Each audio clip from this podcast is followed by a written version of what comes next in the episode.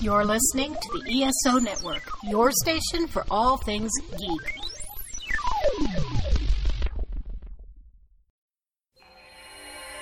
The Babylon Project was our last best hope for peace.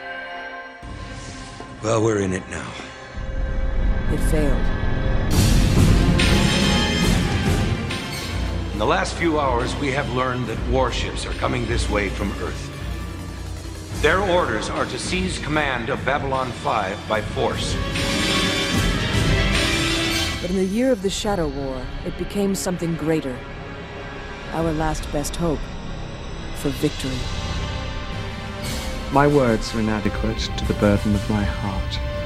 The year is 2260. The place, Babylon 5.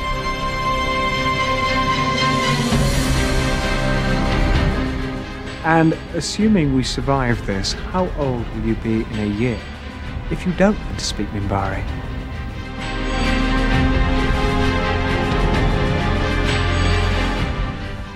It's like I've always said you can get more with a kind word and a two before than you can with just a kind word. Please, continue.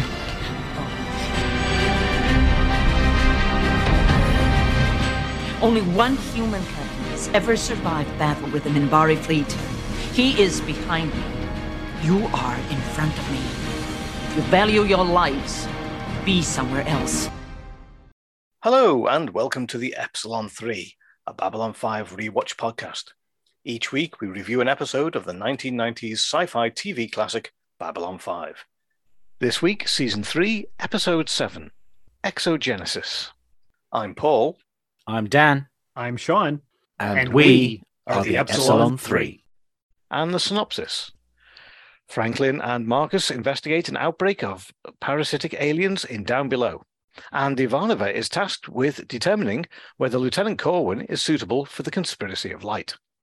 Written by JMS and directed by Kevin G. Cremin, this episode was released on February the 12th, 1996, and takes place from March the 10th to March the 13th, 2260.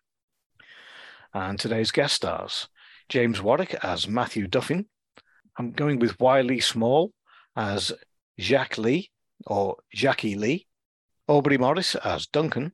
Roth Gottstein or Gottstein as Vendor. Eric Steinberg as Samuel. Donald Willis as Trader. Mike McKenzie as Man. Carrie Dobro as Dr. Harrison. Kat Cressida as Kat the bartender. Roger Rook as Lurker, and Leslie Pratt as Woman. So we've got man and woman. Man and That's my, woman. those are my favorite roles. Yeah. because if you can't get them right, what, what chance have you got? Yeah. Exactly. And uncredited, we have Bill Blair as Alien and Brian uh, Freifeld as the writing man. Writing Man. Bill Bill Freifeld is the Writing man. The writing. Writhing. Writhing. ah, you know the, the guy the guy at the I'm- beginning who's ah, writhing I on the missed- floor. okay, I missed out a H. It's, yeah, okay. I thought I was looking for him, thinking, where is this Two- writing man? Two very different roles. There's a guy with a pen and a pad at the background. So yeah, sorry, it was JMS as the writing man, uh, and yes, writhing man. Okay. So, guys, what did we think about this episode? Well, I remember it. I, I, I definitely remember Duncan as a character. Uh, I, I remember uh, Tech Sergeant Chen and uh, Ivanova there uh, thinking there was a date, and the and the and the flowers that were synthetics and must have cost a lot of money. Uh, it's it's uh, it's a very well remembered episode. Is it the best episode in the world? Well, no, it's not. But is it okay? Yes, it is. Yeah. Yeah, I, I didn't have any memory of this one at all. This the nothing about this episode stayed with me, but I thought it was a really interesting idea. It's a bit sci-fi, you know, the parasites, aliens, sort of pod people kind of thing, with a little twist at the end. Um, I enjoyed it more than Convictions. I can say that. That's about it. I don't remember what convictions was. Uh, yeah, exactly, exactly. enjoyed it more than Convictions. No, I was the same. I do not remember this episode. Didn't stick in my brain um, from the first time I watched it a few years ago. So, yeah. Although I, I you know it is, I think it is a, a, a half decent episode, an average episode. Yep. But we'll get to that later. So, a long awaited shuttle arrives at Babylon 5. And David Corwin is being promoted from Lieutenant JG to full lieutenant. And the drinks are on the house. But down below, a man is being used as a host for a symbiont that looks like a Star Trek Next Generation parasite from the episode Conspiracy. It goes wrong, and he is left behind as a secure as security turns up. Poor writing, man. Mm. Writhing man. Yeah, that's it. All done in the first scene. Right. Okay, go home now. That's it. We're done. Yeah.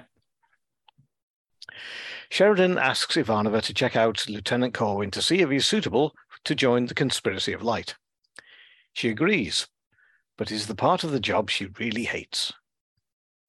Marcus finds Duncan asleep, so quotes Shakespeare to him, and rather sending him into a deeper sleep, he wakes up calling him a madman. He appears to be in ill health, but he won't see a doctor. He'll be fine. Dr. Franklin is giving his doctors a briefing. Dr. Harrison, a female doctor who is overdressed in what looks like a military uniform and is made up better than any of the other female uh, doctors, reports that the usual stuff, you know, before mentioning a male human DOA uh, in his mid 30s with no obvious signs of death has arrived. That did, Frank- that Sorry, did bother me. That scene where the fact she was in uniform and everyone else was in medical garb. Yeah. It really stood out. Why is she sitting there, you know, not sort of being part of it? She just a bit more hoity toity than the rest? Or I, I don't know. It really bothered me because uh, as it scanned around, there was a, there was a. It started off with a, a female, and then it moved on to to males, and they were all in the grey, drab, you know, garb that would normally expect in a in a hospital scene or whatever. Maybe they were they're in their you know their clean gear, but the hair was just normal, nothing. And then it turns to her, she's got bright red lipstick on. She's got the hair beautifully coiffured, and then you know she's in a, a totally different uniform, a military uniform rather than a doctor's uniform. Because why why would you be in the military? And it, it just stood out. It was like a black and white picture suddenly with a blob of color in it. It was very strange. And I thought, oh well, she's you know going to be the part for the day. Then you know we're going to have Franklin all over her and all this type of thing. I don't think we saw her again after this. Maybe it was uh, some some wardrobe malfunctioning, uh, some scheduling conflicts. Maybe she was part of a different episode. Who knows? Yeah, maybe she had a coffee and she spilt it down the front of her grey top, and they, well, we can't use that now. That's Here, it. just put this on. It's the only thing that's clean. Yeah. yes. Oh, Franklin was straight there with his jacket. Hey, hey, Yeah. wear, wear this.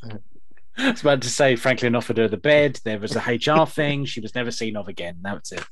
Yeah. It's in the uh, the outtakes, deleted scenes. Marcus is meeting up with an informer. He has a message from Ranger One on Minbar, and we all know who that is.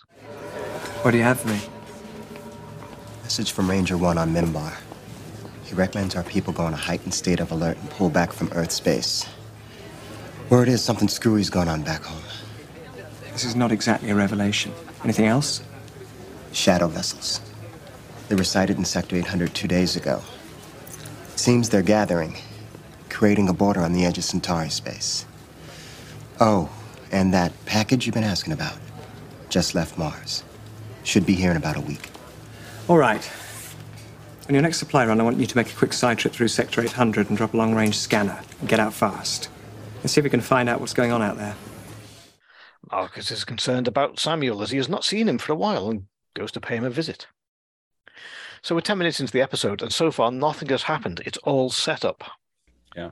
What I didn't understand is why is he dropping a long range scanner into Sector 800 when he could just go to Sector 799 or 801 and still scan in? That doesn't make any sense to me. Mm, that's true. That's true. You know, surely it'd be safer for him. Sounds more dramatic this way. Yeah, I mean, he could drop it off and fire it heading towards Sector 800. Exactly, and let And the then just- momentum sort of carry. Yeah, it'll get there. Exactly. Oh, it's straight in. Ah, terrible. we Ah, just yeah. we found the shadows. Ah, Yeah. Dr. Franklin is doing an autopsy on the mid 30s man. Apart from a variety of controlled st- substances, traces of dust, and no overt signs of physical trauma, the cause of death is a mystery. Right, okay.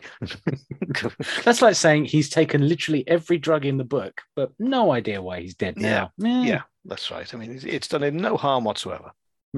Subject died of uh, oh acute Ozzy Osbourne-ness. Hmm, it's crazy. Yeah. Or maybe the traces of dust was he, he just sort of like oh, oh no, it's got some dust on him. It just Lint everywhere. It's oh, crazy. terrible. Get one of those rollers. Get one of those cat rollers that you can clean him with. He's miraculously fine. What did you do, Oh. Doctor? I just rolled him down. It's fine. Use some sellotape. and You can wrap it around your fingers and you go. Uh, have that off the side. Like that's not actually the main shot, and just hear this. What's Doctor Franklin doing in there? No idea. Dust. Hmm. He's dusting. Hmm. That's why we never saw that Doctor again. There are uh, there are nail marks caused by the man clenching his fists. A scan of the body finds an unknown anomaly wrapped around the spine. Well, isn't every anomaly unknown? I suppose. Why it's an anomaly. Hmm. He needs to go in and take a look. Meanwhile, Marcus finds Samuel, who has made some new friends. Samuel says he can no longer work with Marcus, as he has things to do now. Marcus does not like it. And walks off into a corridor, shouting off. I don't like what's going on here. Yes. He can doesn't- still hear you. He's just over Yeah. there. He doesn't have a subtle voice, does he, Marcus? Doesn't matter where he is, he's got to speak in that English accent very loudly. This is why Sinclair sent him. He didn't actually want him to be there anymore. He didn't want him on Minbar because he just talks too loud. Yeah, it must be all the hair around his ears. He can't hear himself speaking.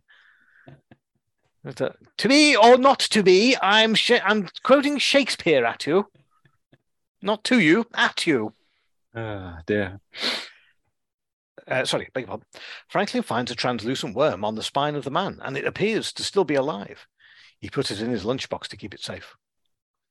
Samuel and his new friends are putting another parasite into a human, and, tur- and this time it turns out to be Duncan, the trader that Marcus likes to talk about the Scottish play to. Franklin has found out that the life form is genetically neutral and can live in any life form, which could be a problem if it was added on Babylon 5. Marcus has found that Duncan isn't. The scenes were going left, right, left, right, left, right. They're so quick. Uh, Marcus has found out that Duncan is not uh, at- his usual vendor table, and apparently has left and told his neighbor to rent out the table to somebody else.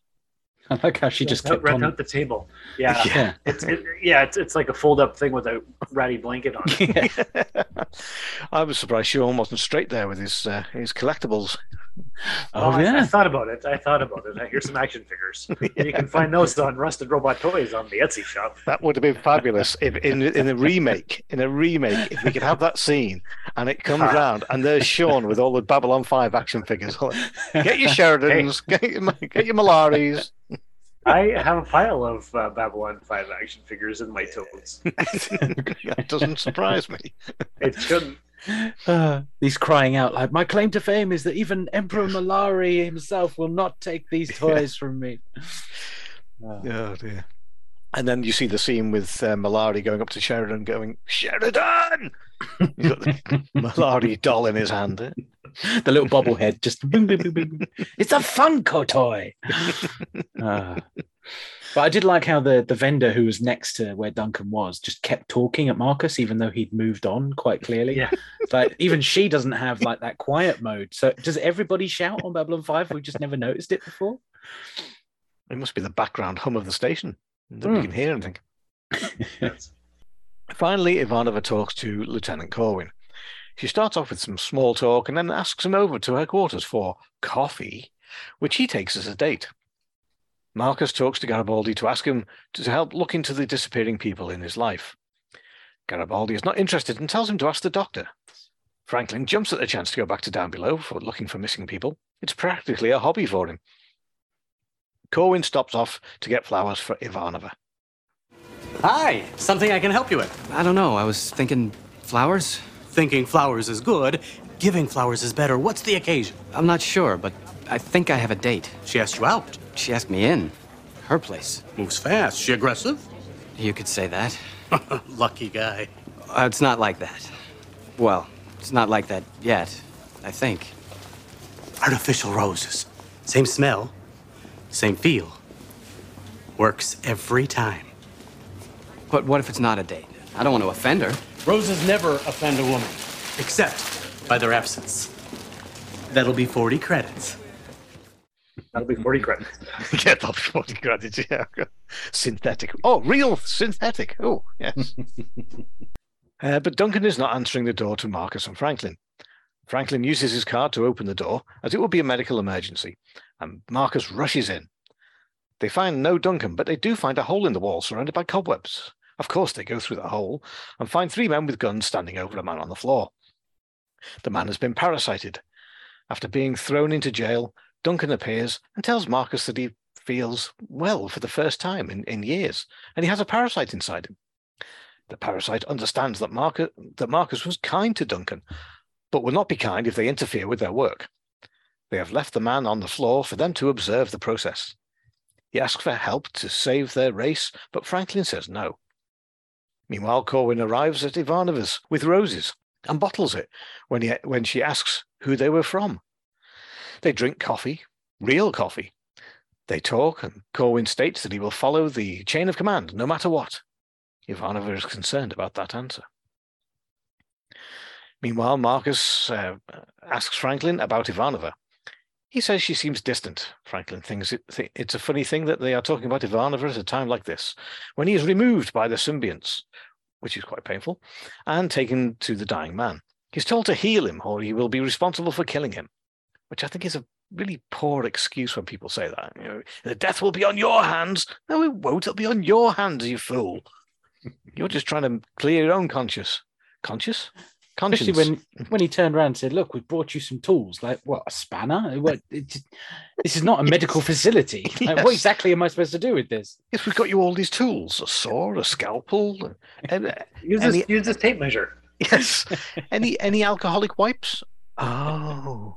If you need to hold his head, here's a vice. It's easy. It's fine.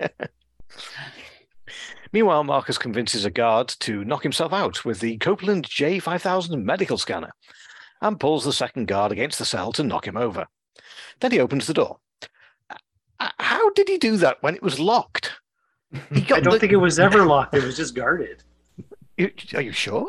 If it was, No. why did he just walk out in the first place then? because there was too many of them and they had guns. Remember? Yes, but one of them had walked out of the room, so therefore there was only one left from the three that were there originally. I didn't write the thing. He disables the guard and tries to uh, tries to use Dr. Franklin's link. He is told it won't work, so he goes on looking for Franklin. Is that the first time we've found this? That when you try to use somebody else's link, it tells you you can't use it? Because I'm Yeah, sure other people have tried to use links that are other people's and And it, never it's said anything. worked before. Well, it's hmm. worked before, and sometimes it never even it doesn't work, and it never tells you that it shouldn't work. Well, maybe it's a safety device they've put in since Maybe. the last time it was used. Although It's a the other people who tried, plot device. Yeah. yeah. the other people who tried to use it were they also like officers? So like officers and officers can use it, but not Ah, civilian and officer. Maybe. maybe. Because it's maybe. supposed to be uh, DNA linked. to your DNA or something. Yeah, that's right. Ah, okay. Mhm. Then no, yeah, doesn't make any sense. But you know what does make sense? This promo for another podcast right here on the ESO network.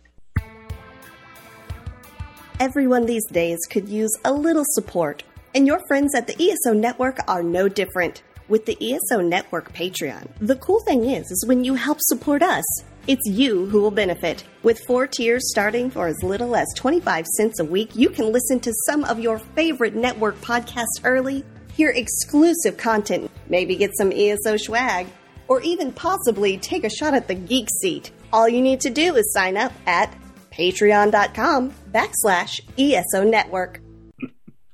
And it does make sense. It's the ESO patrons, and of course, you know, got to be kind to the boss and look after him. And you know, yeah, Mr. Faber, sir. It's 40 credits. Thank you. yeah.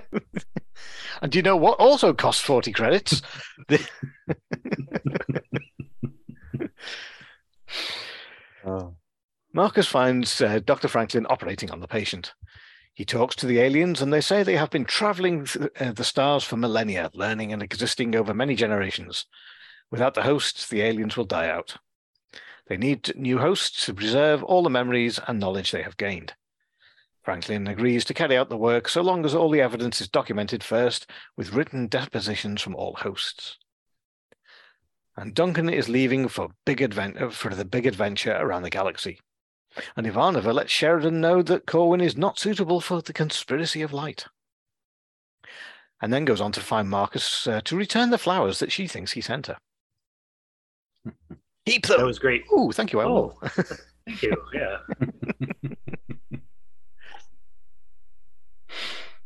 Uh, what do we Brilliant. think of that then? How was that episode for you? Well, uh, it, it had some funny moments in it. Uh, we, we learned that the shadows are gathering around Sector 800 Centauri space. Um, we learned about synthetic flowers. Uh, Dun- Duncan had a nice voice, had a cool name. Aubrey Morris, absolutely love him.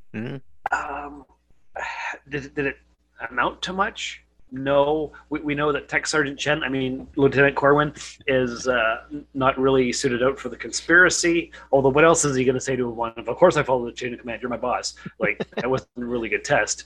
Uh, so, it was a serviceable episode. It was fine. I, I didn't not enjoy it. And my rating is probably too high, but I'm going to give it 3.5 out of 5 jump gates. Yeah, okay, 3.5. Yeah, I suppose. Dan, what did you think of it? Yeah, um, we had a little buddy cop with uh, Franklin and, and Marcus, so that it was kind of nice to sort of establish that they can work well together. And I think they had a good chemistry. They were sort of bouncing off each other quite well. Um, I, I enjoy the fact that you know to set off the little stick weapon that Marcus had, you have to vigorously shake it um, and just don't look in the wrong end. Um, that's that's a pretty convenient way of using it. It's like those shake weight things, you know, where the, the vibrations make your muscles go crazy. I wonder if like he's got one really strong arm, but one that's not so strong, just because that's how he has to activate it. Yeah. Um, yeah, let's go. with yeah, that. yeah, there we go. Let's moving on. Um, does this species come back? Like, is these No, I don't believe we ever see or hear from it again. It goes nowhere. uh, story-wise, they could be quite interesting because they would Uh-huh. presumably remember the previous Shadow War and like Yeah, they'd be like the uh, and the the archivists of the universe. exactly. Yeah, like if they were said that, oh, we'll we'll send you down to Epsilon three, and you can you know work with the machine, and you, you've been old, as old as the machine, so it makes sense that you go down there. It would kind of move everyone out of the down below area, and you know, it, there's a lot of stuff they could have done with this episode. So it, I think it could have been better. But Yes. like I say, we've had convictions just earlier in this season where it was that random bomber that made no sense whatsoever. Whereas at least this had a point of driving Marcus forward. Like you say, we learned about the shadows. Things were being peppered in, so it made it a little bit better than convictions. So I'm actually going to go the same as Sean, three point five. Okay, yeah. I was wondering just how many races and people are- going around the universe collecting all all the information they can possibly find to preserve it for future races. We've got these guys. We had the monks. Mm-hmm. Uh, we've got uh, wasn't it the mages were doing something similar? I mean, they were they were gaining a lot of you know knowledge and and, and stuff. Well, I, I think the the galaxy's in pretty good hands. I mean, everybody's collecting everybody else's knowledge. So, if you know, if one disappears, we've all got backups. Yeah, Several Wikipedias around the universe. yeah. Well, yes, that's right. That's like having several Wikipedias around the around the globe. I mean, Uh, yeah, I mean, I, I sort of watched it. It was okay. It took a long time to set everything up. I think it was a totally eventually about 17 minutes before all the setups had happened. Um, only to find that half of them didn't, you know, weren't really setups at all. It was just a slow moving plot to find out what was going on with these parasites and eventually getting to the point where we realized they start off you think they're bad and they end up being good which is a typical science fiction trait um i i just wasn't really engaged in it. It just didn't feel it was a, it was an episode. It wasn't uh-huh. bad no, nothing really bad. It wasn't anything bad about it. It just wasn't didn't hold my interest and it. Wasn't really all that good. And i feel sorry for for corwin. I mean he you know he should be trustworthy but maybe he is his you know maybe his allegiance is actually to to earth or he thinks it is or he thinks it should be but of course he doesn't know the bigger picture and it's hard to gauge if you, you know it's hard to gauge whether somebody is right for the job without letting them know everything that you know um because it could scare him off or he could run away and start talking to the wrong people so it's um yeah, I think he would be. Because I'm trying to think, wasn't it a, couple of episodes ago he was asked whether he was going to leave or leave the bridge or stay on the bridge for something when when they were doing something, or he was asked if he was. Um, Everybody wants to be on here, stay on, you know, stay on the bridge, and he stayed. So I think I think he's he's trustworthy. I think he just needs to be told a bit more information, and I think then he'd be okay. I agree. But um, yeah, as for a rating, I must admit, even up until now, I don't know what I'm going to give it. Um, I suppose if it's an, aver- an average episode of um, what we would call an average episode of um, the Epsilon 3, uh, Epsilon 3, Babylon 5, um, then it's going to be around about a 3.5 Imagine that. Wow. There we go. because my, my average at the moment is about 3.6. So why not? Let's, let's all go 3.5. Hmm. Uh, IMDb has it in its bottom 10. Hmm. How about that? And our average, obviously, is 3.5. Uh, and our, our actual average for all episodes so far is 3.4 combined, uh, uh, you know, combined. Yeah. So it's a little bit better than the average. So yeah, yeah, it's it's an episode. It's not Hmm. In the bottom ten by any means. It's not a bad one. It's just, meh. Yeah. Um. So we have forgotten the trivia. Oh, sorry, we, I have forgotten the trivia. So the trivia: JMS wrote the first half of this episode before coming down with a severe fever. By the time he had recovered, he says he did not remember where he had originally intended the story to go, and so the first part of the script read like it had been written by somebody else. Yeah, um, That actually, it's explains a few things. well, it, it, does sort of explain a few things because there's a lot of setup, and then it all sort of just it finished okay. I thought. I mean, the beginning of the of the symbiont story to the end was fine. I mean, that- you know, that particular arc was okay. Um, so maybe there were you know the Corwin scene and the um the o- what- what- whatever other scenes we had in there. Maybe they were just added in to sort of fill the space that he couldn't remember. The play that Marcus is, Marcus is quoting is William Shakespeare's Macbeth, the Scottish play. Uh, Marcus tells his captors that the staff weapon is a medical scanner called the Copeland J5000. This is most likely a reference to the producer, John Copeland. Hmm. Uh, Sean, do we have any Star Trek connections? There are a couple. Uh, we've got uh, Kat Cressida or Cressida, whatever the bartender. She has done some voice work for Star Trek Online. Uh, we've got Bill Freefeld, Freefield, whatever his name is, the Writhing Man. He was on Star Trek Enterprise's episode Dear Doctor as a Valakian doctor. Oh. And yes, and Eric Steinberg, who played Samuel, uh, was in Star Trek First Contact as Porter, and he was also in Star Trek Voyager uh, Equ- Equinox Part 2 as Ankari. So, not a lot this week. Yeah.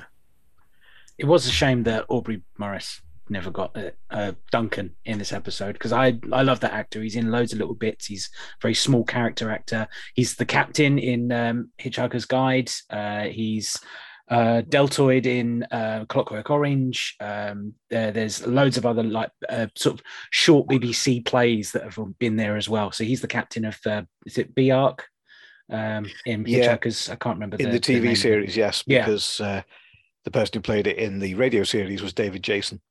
Yes. and- who I thought actually did a better job, unfortunately. But yes, if the TV Yeah, series had been the only one, he would have he would have been the, the, the best captain. Yeah, easily. Yeah, I I love his vo- you know vocal range. I just love the way that um, he just talks, and it's a shame he would never got into Star Trek. Like there, there could have been a really good scene between you know Patrick Stewart and, and Aubrey. Oh, definitely. Yeah, That would have been a great. voice. Mm. Yes. But yeah, yeah, I think that's what lifted it up for me. Him being in there. Pretty good. Okay, so that is the end of this episode. Join us again next week when we will be discussing season three, episode eight, messages from Earth. We've got to get out of here and tell the others what's happening. We will. How? How are we going to do that? There are three of them with guns against two of us with nothing. They'll cut us down before we get halfway across the room. All we need is for one of them to leave the room. then there'll be only one man with a gun. Excuse me. Where I come from, one man from three leaves two. Where I come from is a far more interesting place. If you have any thoughts on this episode, why not send in some feedback to the epsilon3 at gmail.com. That's three spelled T H R E E, not the number. Or you can find us on our Facebook page. Just search for the Epsilon 3. Now, if you have any other problems, any other questions at all, just ask.